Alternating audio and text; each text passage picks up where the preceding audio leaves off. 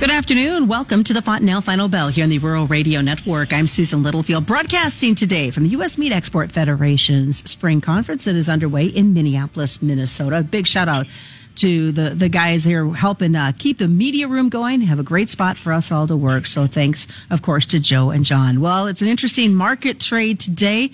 How dry is it? Well, I can tell you, we fought a field or grass fire in a ditch here yesterday. I didn't go down very deep in that dirt before I hit nothing but powder. And it is not just in my backyard. It's across many areas of the Western Corn Belt. We're going to look at what effects that's having on this market trade. Also, the combines are rolling in Brazil. What are we seeing when it comes to numbers there? And the Black Sea corridor, you know, there's been some, um, little disruptions, shall we say, a little bit of uh, discussions with Russia when it comes to the ability to get some of that grain moved. We'll take a look at that and a whole lot more in today's episode. Is joining us, of course, is Arlan Suderman. Arlan is with StoneX. So let's kind of start out with this dry weather concern because I've seen it on social media. You have as well. And I can attest, at least in my backyard, it is definitely dry out there. Yeah, it certainly is, um, especially in parts of Nebraska, especially in southeast Nebraska. That's just been probably one of the worst pockets in the whole Midwest where rains have kind of missed. And overall, if you look at the Midwest as a whole, we've been below normal over most of the Midwest over the last 30 days. And obviously some areas go back beyond the 30 days. Most areas have had some rains, and most areas have been cooler than normal over that 30 day period as a whole as well, which has helped. That's always positive. Now, if you're in one of those areas in Nebraska that's the driest, nothing I say is going to provide a lot of relief or encouragement to you. Um, uh, because you're suffering from that and you're watching your crops struggle through that. And, and I get that and I understand that my analysis comes from a market standpoint and what is the market paying attention to, which is the, the total production crop. As we look at the total production crop, it comes down to how close are we going to get to that 181 and a half bushel yield that USDA is talking about on 92 million acres of corn. And if we do that, it gives us ending stocks uh, with a two billion in front of it. You could argue about how much above two billion it'll be, but regardless if it's above two billion, that's not good for prices going forward. So as we look at the patterns, we are going rapidly into an El Nino weather pattern.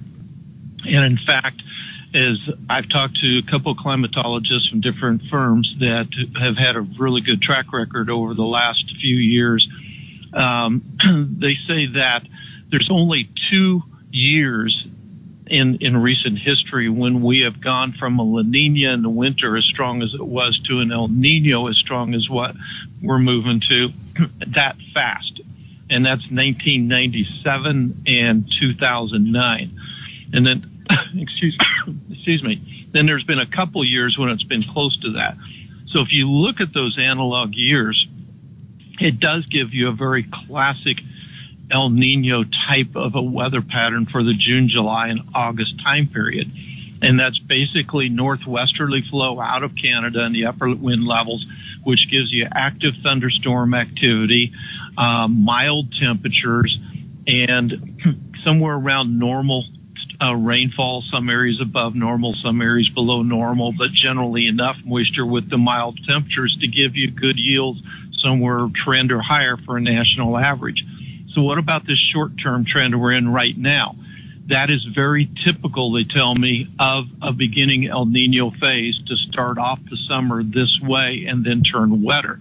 So the question is then, can we get through this dry phase without hurting the crop? And that's going to be one of the keys. One of the one of the risks, there are two risks to consider here, and where could we could end up hotter and drier for the summer as a whole in the Midwest to get a small corn crop. And of course, that would have market implications. One is called the angular momentum of, of the winds, which I'm not a scientist and understand all this. Uh, it's positive right now and it's in decline, going to more of a stagnant upper level wind pattern. And when you go negative with that, that tends to give you a hot, dry summer in the Midwest. I said we're positive, we're in decline right now, but a strong El Nino or going into an El Nino tends to bump you up positive. And so they are expecting this is just a, a temporary blip there, but that's something we have to watch. The other thing is the negative PDO, which means cold waters, colder than normal waters off of the west coast of the United States. And those waters have been expected to be warming up to get rid of that coldness. That is happening. It has not totally happened. So as long as it hasn't totally happened, there's always a risk that that could reverse. And if that's the case, then that would present hot, dry risks for the Midwest this summer. But we are going in the direction of that warming up and disappearing. So those are the factors we're watching.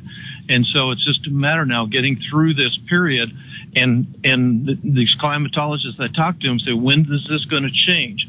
And they all, they both agree that right now the atmospheric signals are telling them it's going to be the second week of June. So it means we got to get through the second week of, until we got to get through the first week of June. Once we get to the second week of June, it looks like we're going to see that increase in thunderstorm activity.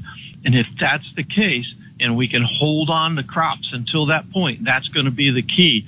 Then we're going to be in good shape for producing a crop is what they're telling me. Well, from from your lips to God's ears, and may the pivots get to get shut off for a little bit. So hopefully we'll get to see that happen. Stick around, folks. We've got a lot more coming up as we get ready for the second half of the Fontanelle Final Bell. When we come back, we'll talk a little bit about what's going on um, with this Brazilian crop as the combines are starting to roll. Also, uh, the Black Sea corridor. We'll take a look at what's that's happening and a lot more. More is coming up. It is the Fontanelle Final Bell taking place during the U.S. Meat Export Federation's spring conference in Minneapolis, Minnesota. It's the Fontanelle Final Bell right here on the Rural Radio Network. As you've probably heard, there will be some changes coming for Fontanelle hybrids. Bayer Crop Science has announced Fontanelle will be joining 10 Bayer seed brands to launch the new enhanced channel seed brand. You'll get the same excellent products and service you come to expect from Fontanelle, along with expanded product offerings and increased agronomy support. You'll still be able to purchase your trusted Fontanelle products for 2024, and rest assured we'll work hard to continue to earn your business through this transition. Read and follow pesticide label directions, green marketing, and other stewardship practices. Fontanelle and Channel are trademarks of Bayer Group the Delta region. Uh, that's kind of the equivalent of what we're talking about, but we don't get into any type of significant volume of corn in the United States moving until we get to the end of August into early September. And so from a similar standpoint, in Brazil, we're not going to get any significant volume moving to the export market until we get to late June, particularly with how much of the corn was planted late this year. So late June into July and August when a lot of their corn is going to be moving on to the export market. Until then, I think that we can see some good export demand for the next four weeks or so.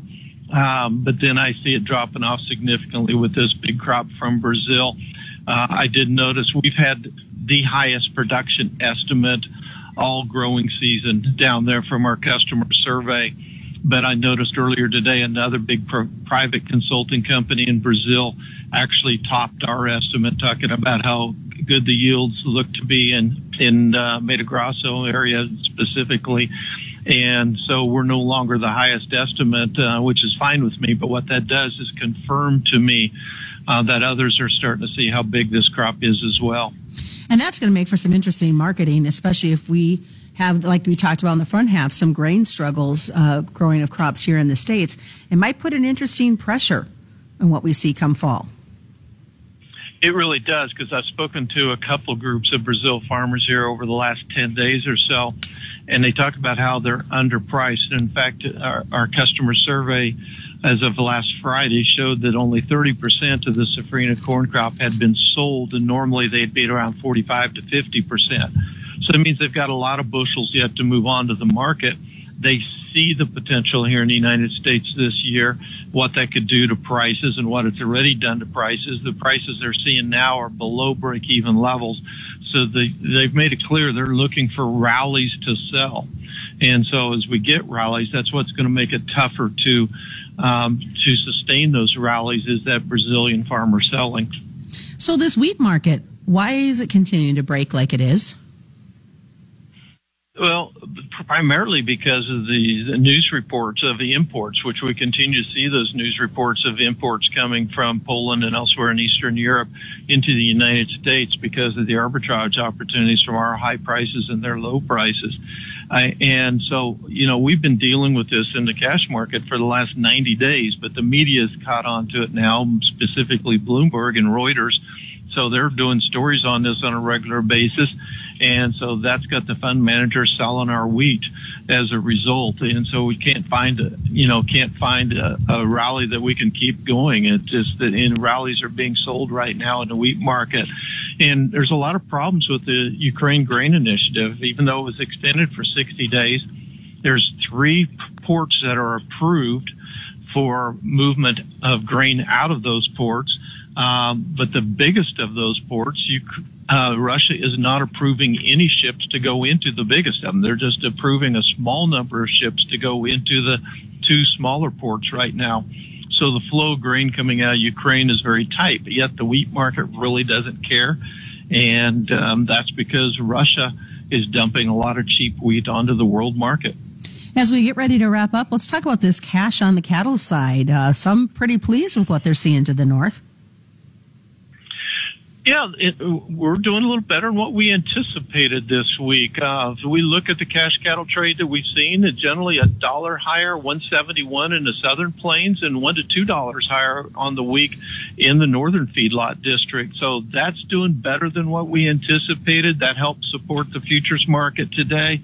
Uh, and so we even made a new high for the move at one point during today's trade, um, providing some support underneath of this market. Well, lots of great things happening, Arlan, and an interesting marketing week, I think, still coming ahead. Folks want to continue this conversation with you. What's the best way to do it? At stonex.com or over on Twitter. My handle is Arlan, A-R-L-A-N-F-F-101. Well, thanks for Arlan Suderman joining us today. Again, he is with StoneX. And this report, of course, being brought to you by Fontanelle Hybrids and all their local dealers. You can pick this up as a podcast at ruralradionetwork.com or wherever you get your free podcast through your phone system.